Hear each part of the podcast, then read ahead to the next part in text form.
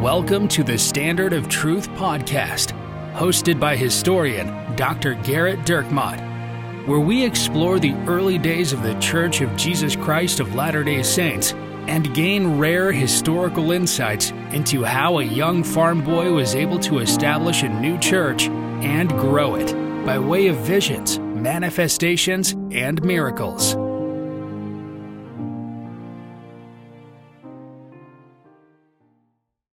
Hi, welcome to another episode of the Standard of Truth podcast. I'm your host, Dr. Gerrit Dirkmaat, and I'm joined by my friend, Professor Richard Leduc. Hello, Gerrit. In this week's podcast, we wanted to do a follow up of the several questions that we received relating to Freemasonry and the LDS Church. Right. So, so last week we gave a, well, I mean, truth be told, probably a terrible history of, of Masonry. Um, well, like you said, if the Freemasons were so smart, they could do their own podcast. First of all, I'm, I'm almost certain that a Freemason somewhere is doing a podcast. I'm pretty sure that. And then, second of all, yes. No, I don't know. I mean, no, I, no. yeah, It was. It, I, I thought it was actually fairly interesting. It was. well, I um, mean, you have to say that because you're sitting across from me, but yeah, I didn't think it was interesting at all. yeah, You're right. exactly. We should let the we should let the listeners vote with their feet, or in this case, turning off the podcast. Although the if you had the over at the number of times that Gerrit would say ecumenical at 37, and you took the over, you won. What we're hoping is that our podcast can devolve into a series of gambling, uh, where Yeah, DraftKings had it at 35 and a half. Yeah, exactly. Where where people just simply bet on the stupid things that I say and they win constantly. Yeah, that's. Uh, I don't know another way to describe it, but uh, uh, across uh, sectarian church lines. Yeah, yeah, you nailed it. Do you want me to say that every time? I d- would love to, rather than ecumenical. If you So could say. rather than ecumenical, what I'm going to say is, hey, he ain't got a problem with this guy here. You want me to say that? Hundred Yeah, percent. Okay. Well, so so one of the things at the heart of the question that was asked, relating to I spent an entire episode trying to avoid it. you did, Yeah. you really did, and really appreciate you coming back in another week to to really get to the heart of the issue as it relates to Freemasonry and the LDS Church, because the the, the history of Joseph Smith and the Freemasons, the history of Freemasons in Utah, that was all interesting, but that that It wasn't enough for you. It, It was interesting. It never but, is. But I missed Never the is. mark, is what no, you're saying. no, Yeah. well, no, no. You, you, it was, it was, uh, it was good. It was good. But anyway, You, you said that was good the way that someone says when I make them dinner Yeah, and they taste it like, yes, it was that's, good. no, it's no, really, we it really, really appreciate good. you bringing it It's over. really. Would you like some? No, no, no, no, no. I don't want any more. No, please. No, uh, no, no, no, no, no. anyway, so you, you kind of, I'll, I'll let you kind of d- determine how you wade into the little. So the questions uh, relating to uh, the the questions we received anyway is you know I've heard that Joseph Smith just stole the temple ceremony from the Masons. That's what the question says. I mean, should well, I, we received several questions. One of them was a little more blunt. Why is Joseph such a thief? Why I, did I don't he think it steal said everything? that, but it is clearly um, a source of anti-Mormon criticism and has been that the argument is that the temple ceremony, uh, most specifically the endowment ceremony, was simply taken from Masonic ritual. And that it's not really from God. Joseph just stole it from the Masons and, and then, you know, said, by the way, this is religious. Well, I think in one of the one of the one of the issues is as it relates to this is you have something that's secret in its nature uh, with the Mason rites, and you have something that's sacred in its nature with with temples, and so this isn't something that's it's really spoken about, and so critics can take a little bit more license because people that hold things to be a little more sacred are less willing to discuss some of those things. Yeah, and and frankly, there's different ways that people have tried to deal with those connections. And um, you know, I had a I had a student ask me just this last week about this because one way to try to deal with so so here's the the the apparent reality, and I have to say it that way because again, as as Richard pointed out, obviously, you know, um, temple uh, covenants are sacred. The things that are, that occur in the temple are sacred. They are not things that you know you're you're broadcasting on on your TikTok unless you're one of those people who's already on their way out of the church or already out. Then I guess then you do. But um, so because of that, talking about the specifics of how they relate actually becomes pretty difficult. Um, also, from the Masonic side of things, Masons don't believe anyone should be sharing their secret oaths, signs, and rituals that they do as a part of their their uh, progress up the Masonic ladder, essentially.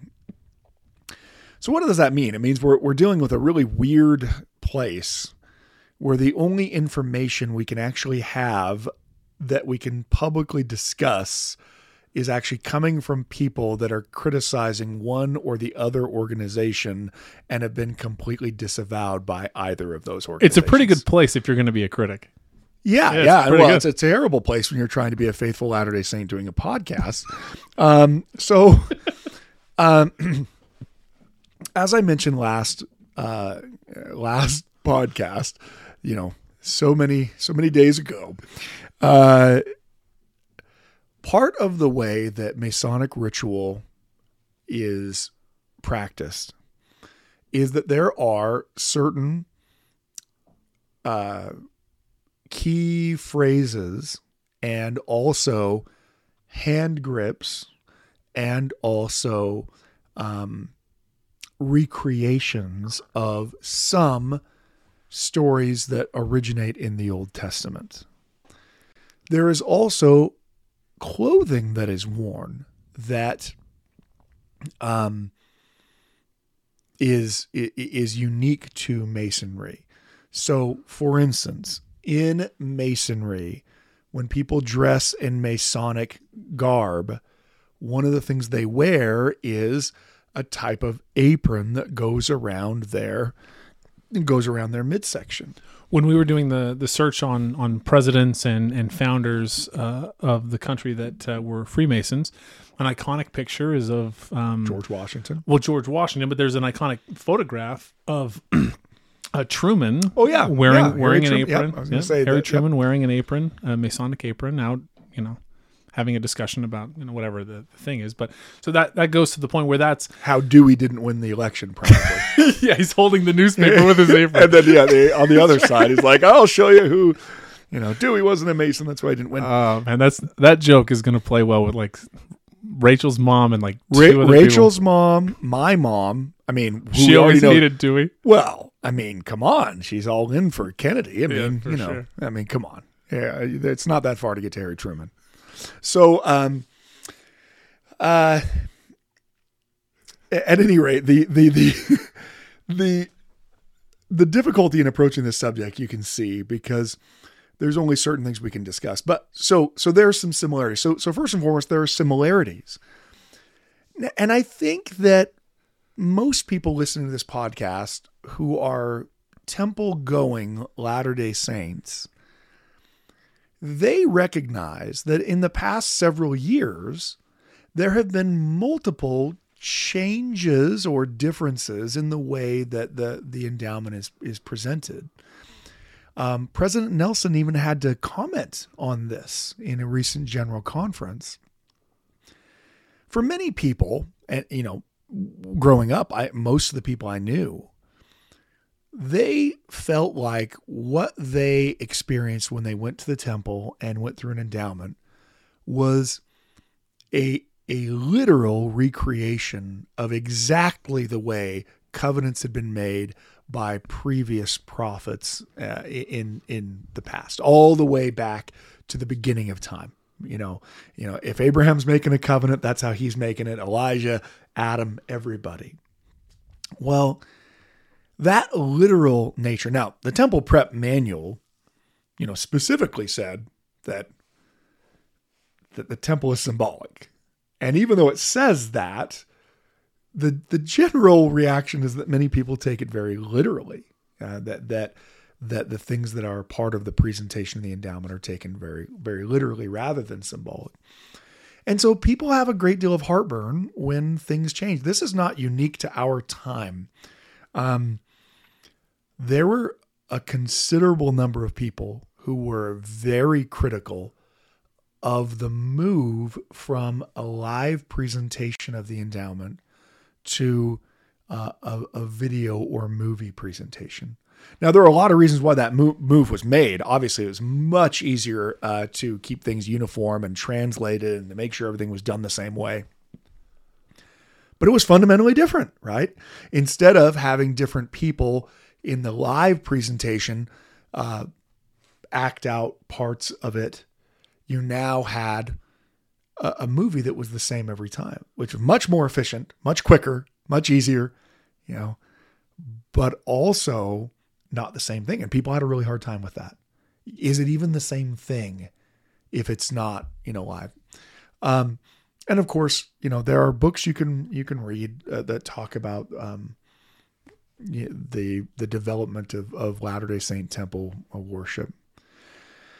But for the purposes of the people that are asking the question, it is I've heard that the temple ceremony, or I've experienced the temple ceremony, is so similar to Masonic rites that Joseph Smith just simply took the things from the endowment um, from Masonry and then called it his own.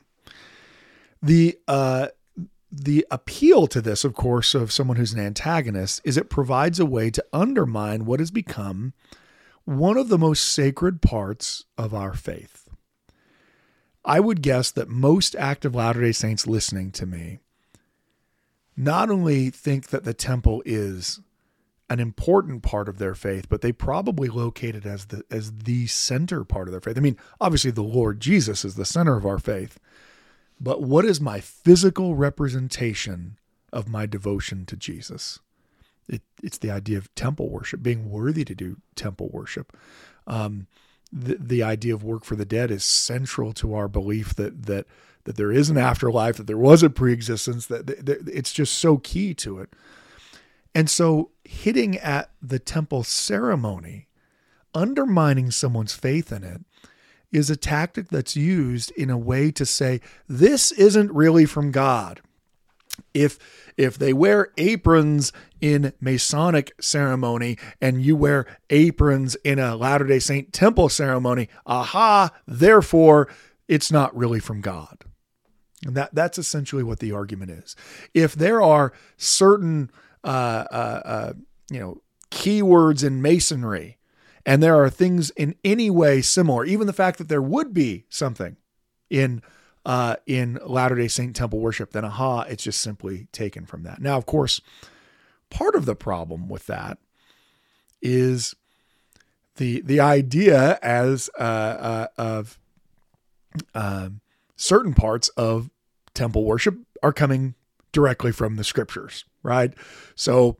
Uh, the book of Revelation is going to talk about, you know, the white stone, which Joseph Smith is going to elaborate on and say that that the white stone is going to have a new name on it, that it's going to become a Urim and Thummim to all those who go to the celestial kingdom, right? So Joseph's teaching that publicly. Well, you, you can see how someone might say if there are any similarities, then that means that there's something just secular and not religious at all in the covenants that I'm making. Because if it's not completely unique, completely new, completely different, then it must not be directly from yeah, God. and and I think that that's fueled by the fact that temple worship is very different than my sacrament meeting worship. And so let's say I'm a brand new, you know, well, I'm a brand new elder, you know, getting ready to go on my mission and I go to the temple for the first time, what I see there is likely to be very different than what I've anticipated. But most especially, even if I had no expectations whatsoever, it's a different way of worshiping than I worship in my sacrament meeting. And and I think this is where antagonists of the church, as well as as as the devil, try to make us equate something being new and unique with that thing being wrong. That that's one of the problems we deal with in history, honestly, right? I'm talking to you all the time about what's going on in the culture of the past, in part because what's the easiest thing to do is is to say, well, the past is different, so therefore it's wrong. And and and I think that that, that goes on here a little bit. Let me give you an example in uh, of where we will do some things that seem similar, but even though they seem similar, they have very, very, very different meanings. So context ends up being everything. Here's an example of that. Um, think of the act of raising your right hand. Okay. I, I teach BYU students. They they raise their right hand all the time. If they're left-handed, they'll raise their left hand, but usually they raise their right hand to ask a question. Sometimes they, they raise it right right now Richard has a has a broken right hand. So I'm ra- yeah, I'd raise my left hand. Right. well, if you raise your right hand, it's more of like a club. it is more of a club. That's yeah. right. And you you fell down some some stairs? Well, anyone can fall downstairs, Gerrit. I fell up some stairs. I tripped and I fell up some stairs, fell into a door jamb, broke the middle of my hand. Uh, got a cast. It got worse. Had to have surgery. It's really turned into a whole thing. I'm glad we could make a mockery of it on it hurts. It hurts incredibly bad. Yeah, he's been doing this entire this entire podcast. He's been doing in agony, not only because he has to listen to the content, but also because his hand hurts. this is true. Both two reasons for agony.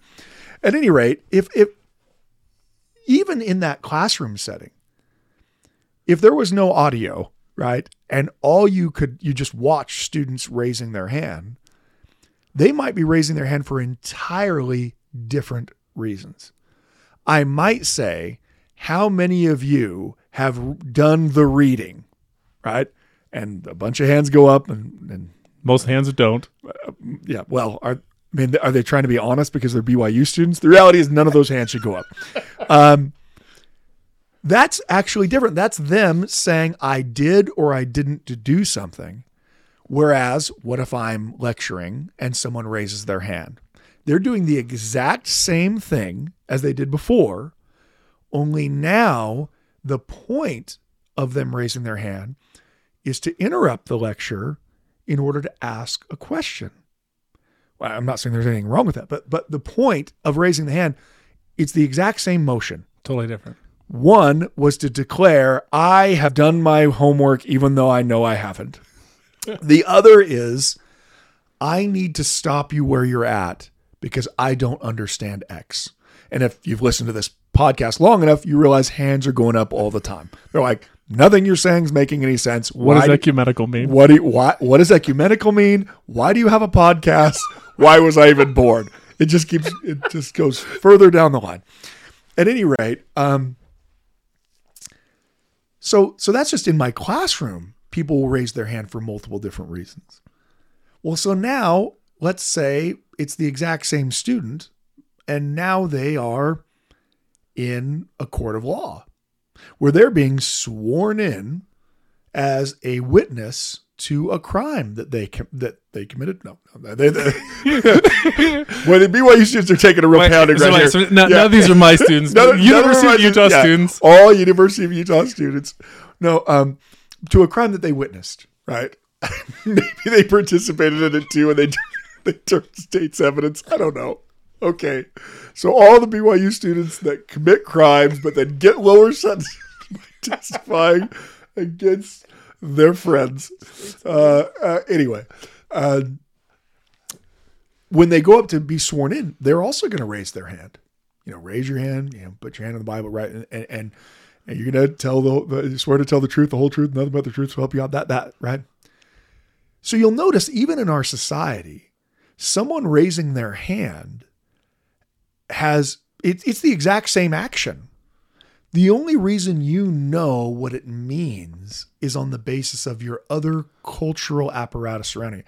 If I'm at an auction and I raise my hand, I neither want him to call on me, nor do I want to swear to tell the truth, the whole truth, and nothing but the truth, nor do I need to uh, to affirm that I did my homework. Even though it's the exact same motion. So, so one example, I mean, just even in a in a church setting, when when you're uh, there's a calling and you're sustaining a particular person, there's a tremendous amount uh, that goes into that sustaining. That I'm there to support them, to help them, and I mean, there's a lot of commitment that you're making just in that simple gesture. When even just you know, to your point, later on in that same sacrament meeting, we'd like to, you know, welcome the Johnson family into our ward. All those Yeah. that can, you know, Right. Oh, would you like to manifest your support for them with a raise of the right hand? It's like, okay. sure, yeah. yeah, But but that's not the same thing. as supporting a, a bishop in their calling, Even though or- the hand symbol is exactly the same. right, And, you know, we talk about it in a court of law, we talk about it in a classroom, we talk about it in church. The point is, raising my right hand or my left hand, whichever one I'm raising, it means something completely different, not on the basis of of the gesture itself. The context in which the gesture is given is what determines the meaning behind it. When I said, you know, uh, temple worship is going to seem very odd to people, one of the reasons why it seems odd to people, I think, is again because it's so new and it seems so different from our other forms of worship. I suppose if we went to the temple and we just sang hymns the whole time, people would be like, "Hmm, okay, so it's like choir practice, only, you know. But I want you to think about just how crazy baptism is for just a minute. Whatever you happen to think about temple ritual, think about baptism. Now, think about what baptism looks like if you had never heard of baptism, you'd never seen it before, the description of what it actually is. Yeah, well, what are you doing? Well, we're going to throw this guy under the water so we can take his sins away. Why can't you just say his sins away? No, because we have to, because it washes them away. Uh, why don't you just say that? There? I mean, the reality is, baptism is incredibly complex. It involves, you know, submerging in water. It involves all kinds of ritual surrounding it. But it's not weird to us because baptism's been a part of Christian history for 2,000 years. So, because of that, it's not weird at all, even though for, for essentially any Christian, it's just about the most involved thing that you do at all in your worship service, right? If you, you know, you think it's bad to have to answer the door when the fast offering, you know, you know, boys come around. I mean, this is, this is, you know, a change of clothes is involved and a towel. I mean, this is, this is incredible. You just don't think of it as, you just don't think of it as being weird because it's so culturally normal to you. But baptism is a really good example of how, even though things might seem similar, what really matters is the covenant that's being made. In our earlier uh, conversation, which you also didn't listen to, but you could go back and try to find it, but we don't label these things, so it's not like you'd be able to figure it out. Um, at some point, we will have a staff aside from Richard uh, and his broken hand. Now he's entering. Frankly, his his descriptions have gotten worse because now he's entering them with just his his his left hand and he's right-handed, and only some of the fingers on his left hand work. So now you're going to be lucky if the descriptions are like "good podcast," yay. I mean, anyway, um, uh, we had a discussion about the fact that baptism just means something in, totally different to a Protestant than it means to a Latter day Saint. I'm not saying that baptism isn't important to Protestants, it's incredibly important to them.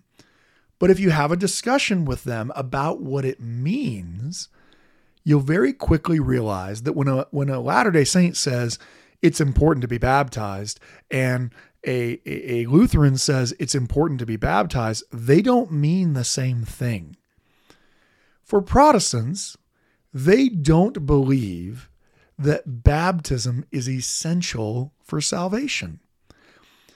Probably the most surprising thing that some of you had when you were on your missions is you met some Baptists who proceeded to have an argument with you about whether or not baptism was essential to go to heaven. I mean, you would think if you could get anyone on your side about the essential nature of baptism, it would be someone with bap- baptism in the name, right? A Baptist. I remember when I first met a Baptist, And I thought, oh, I could build on a common thought here because they obviously see baptism as essential. Now, Baptists see baptism as incredibly important. It is it is the outward demonstration of their commitment to Jesus. But it doesn't save them. They're saved by faith and grace. It, it is not essential for salvation. What's essential for salvation is that they have faith in Jesus. And of course, if you have faith in Jesus, you will want to be baptized because that's what people with faith in Jesus do. So baptism is more a reflection that you've committed to Jesus, but not not an essential key unlocking the doorway to heaven for you. So already there's a very big difference. Now, Baptists baptize by immersion, just like Latter day Saints do. The phraseology is depending on where, where you're at. Baptist churches have local control, so the words they use to baptize are, are often, you know, differing from one another. But if you were to go watch a Baptist baptism, which I have, you would actually be very surprised at how similar it is to a Latter day Saint baptism. There is a confession of faith, usually of the person getting baptized publicly, um, but the prayer is often very similar, and the person is immersed fully in the water and they're brought up out of the water. Imagine if you were having a conversation with your Baptist friend who, hearing that Latter day Saints also baptized by immersion, said to you, What? You guys just stole that from us?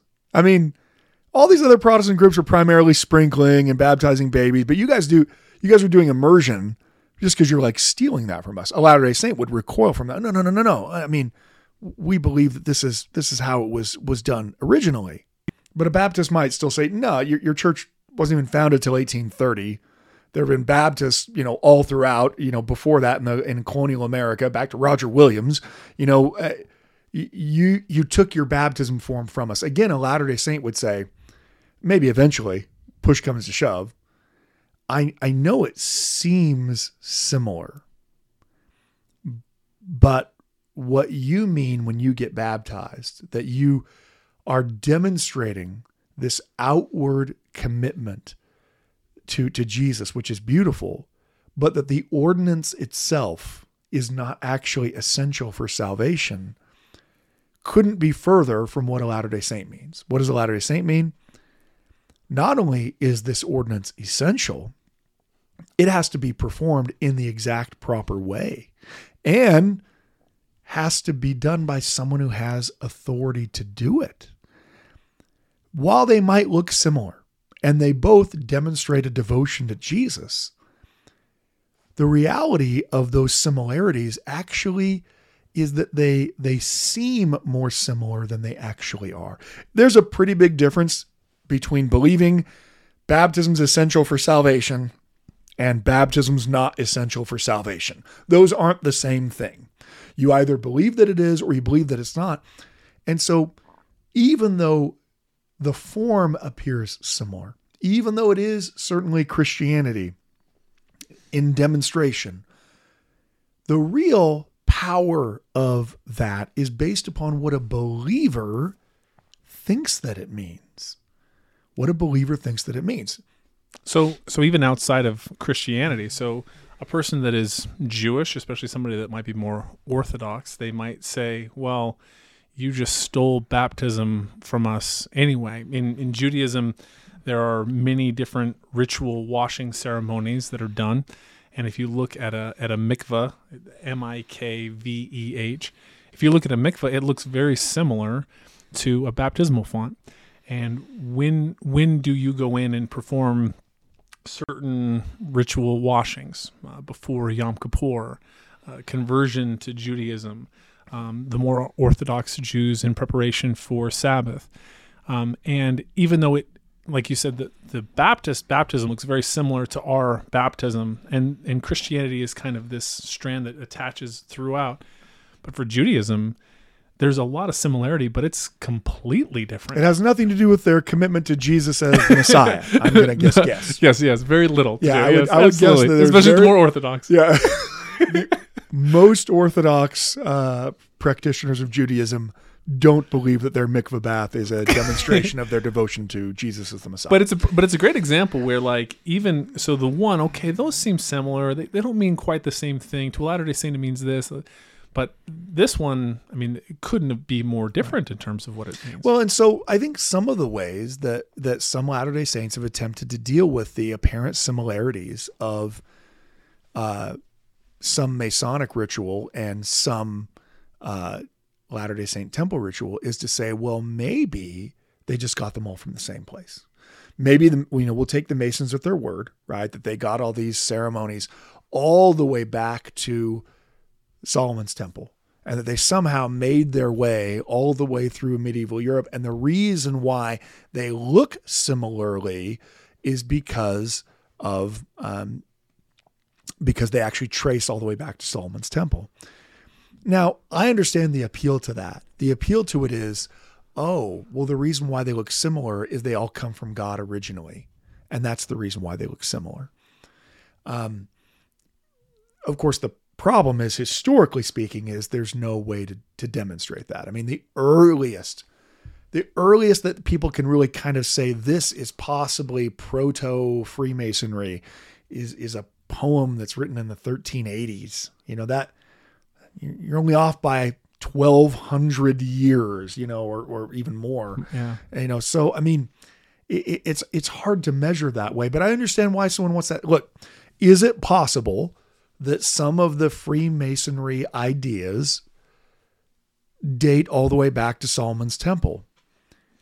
I suppose it's possible. Is there any evidence that demonstrates that? No. So so historians are going to say it, it it doesn't. Or if they're being very kind, they will say it very likely doesn't.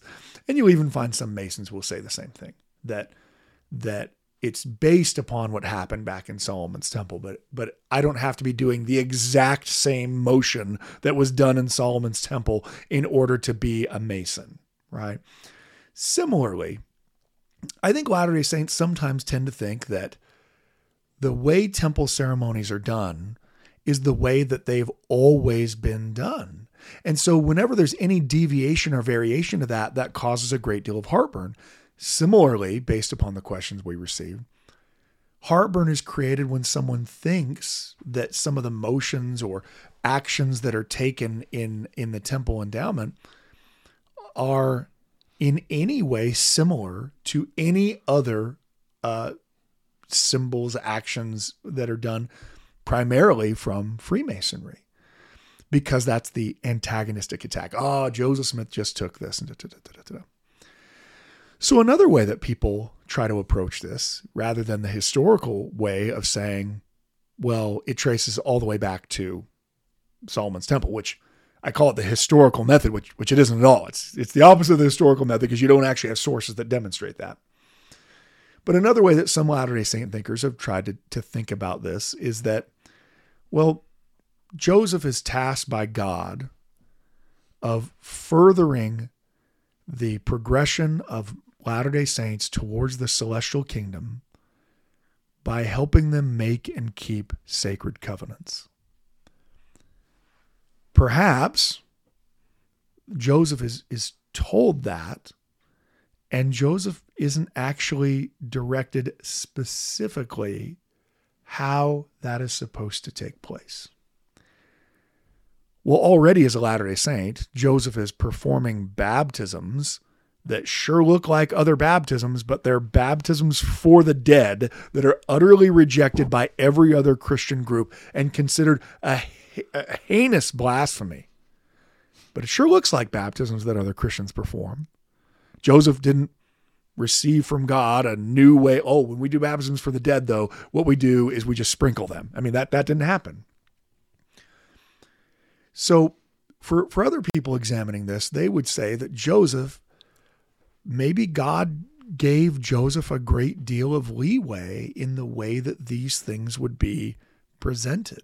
That the most important part was that covenants were made. God's going to have a covenant keeping people all the way back to to to Adam and Eve. You you can read your, you know, in, in the, the book of Moses, right? Uh, that that God is going to make and keep covenants with people, with Abraham, with the children of Israel, with with uh, the the new the New Testament Christians. And so whether the way that covenant is made, you know, whether it's uh, you know taking them under the thigh like Abraham swore Isaac, right? Whether whether that's how the covenant is made physically or whether it's made in another way is probably less important than that a covenant is being made. Obviously, the words that are uttered in Abraham's covenant that he makes to God are not word for word in English the ones that we might make when we make a covenant. That there's going to be variations and differences. This is something that Joseph doesn't seem to have a hard time with. Joseph feels okay with the idea that God gives revelation to people on the basis of what they need now, not on the basis of what they needed 2,000 years ago. And so, you know, the, the church, as the movement of the restoration, is restoring the, the powers, the keys that God once uh, had on the earth. And as President Nelson said, the restoration's ongoing. It's still unfolding. We still don't have all of the keys restored. The key to the resurrection hasn't been restored yet.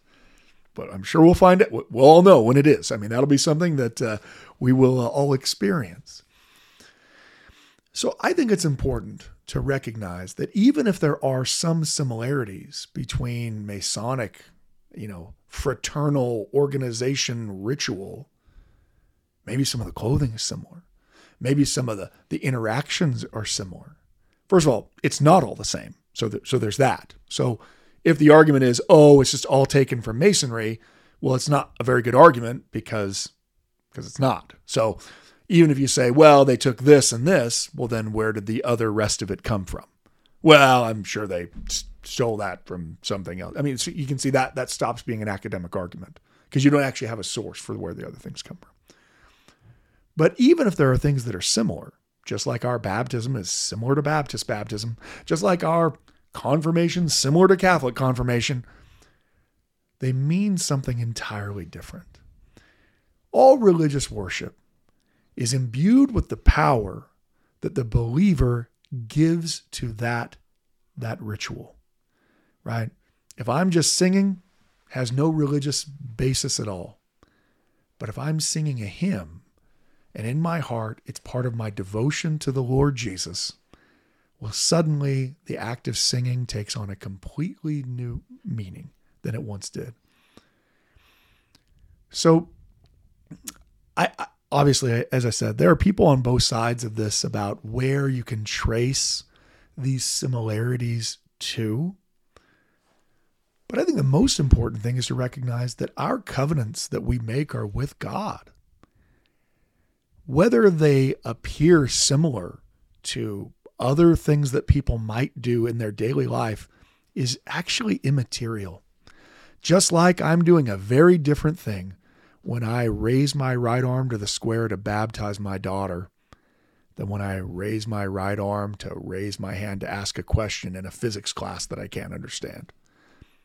I'm doing the same thing, but the meaning, one profane, the other sacred, they couldn't be comp- they couldn't be further from each other. So I think it's one of those areas where you you trust that God is allowing things to unfold in the way that God wants them to unfold. What matters is, am I keeping my covenants with God? Am I am am I treating these covenants with the sacredness that they need to be treated?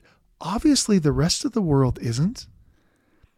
Obviously, as a Latter day Saint, you know that people make a mockery of our temple worship. What they think about it is absolutely meaningless because the covenant that you make is between you and your God. And we believe temple covenants are how we can achieve not just salvation from hellfire, but exaltation into a celestial kingdom that Christians don't believe even exists. So, of course, they're not going to accept our temple worship as legitimate. They don't think exaltation is legitimate. But don't allow the fact that they don't believe that it's legitimate or some former member, uh, some apostate who's criticizing the church on that. Don't allow them to dictate what it is the covenant between you and your God is. I don't care if it looks similar to them. It means something entirely different to me. And it's sacred and it's mine.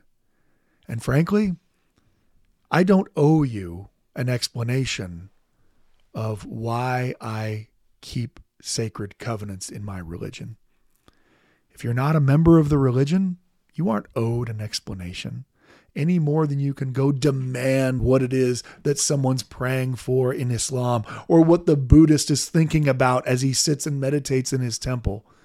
You might be curious and you might inquire, but the, the, religion is is is something that is personal and and hopefully as we've discussed this, you you you it, it's helped you understand at least the context of masonry, why it does seem so weird, even when people throw that connection up, because of our relatively negative history in America itself with the idea of a kind of secretive organization, but especially inside of Latter day Saint history, where that organization was for over a century an antagonistic organization towards Latter day Saints. So hopefully that helps. Hopefully that answers uh, the questions. I'm sure it didn't. Like most podcasts, we say we're going to try to answer questions, but I really should just put out up front we don't have answers to the questions. So all I can do is talk about Oh, you want to know about that? Well, let me read a letter that Joseph Smith wrote to Hyrum in 1830, which doesn't answer the question. Well, there, there, was a great, uh, there, one of you know our favorite people ever is Truman Madsen, and uh, he he had timeless questions, gospel insights.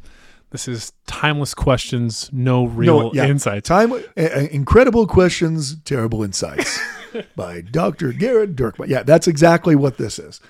Um, thanks so much for listening. Hopefully, it was at least somewhat uh, uh, clear that's what I'm trying to do. But as you can you can see, only Rachel's mom's going to be listening after this. Thank you for listening to the Standard of Truth podcast, hosted by historian Dr. Gerrit Dirkmaat. If you know anybody that could benefit from the material in this episode, please share it with them.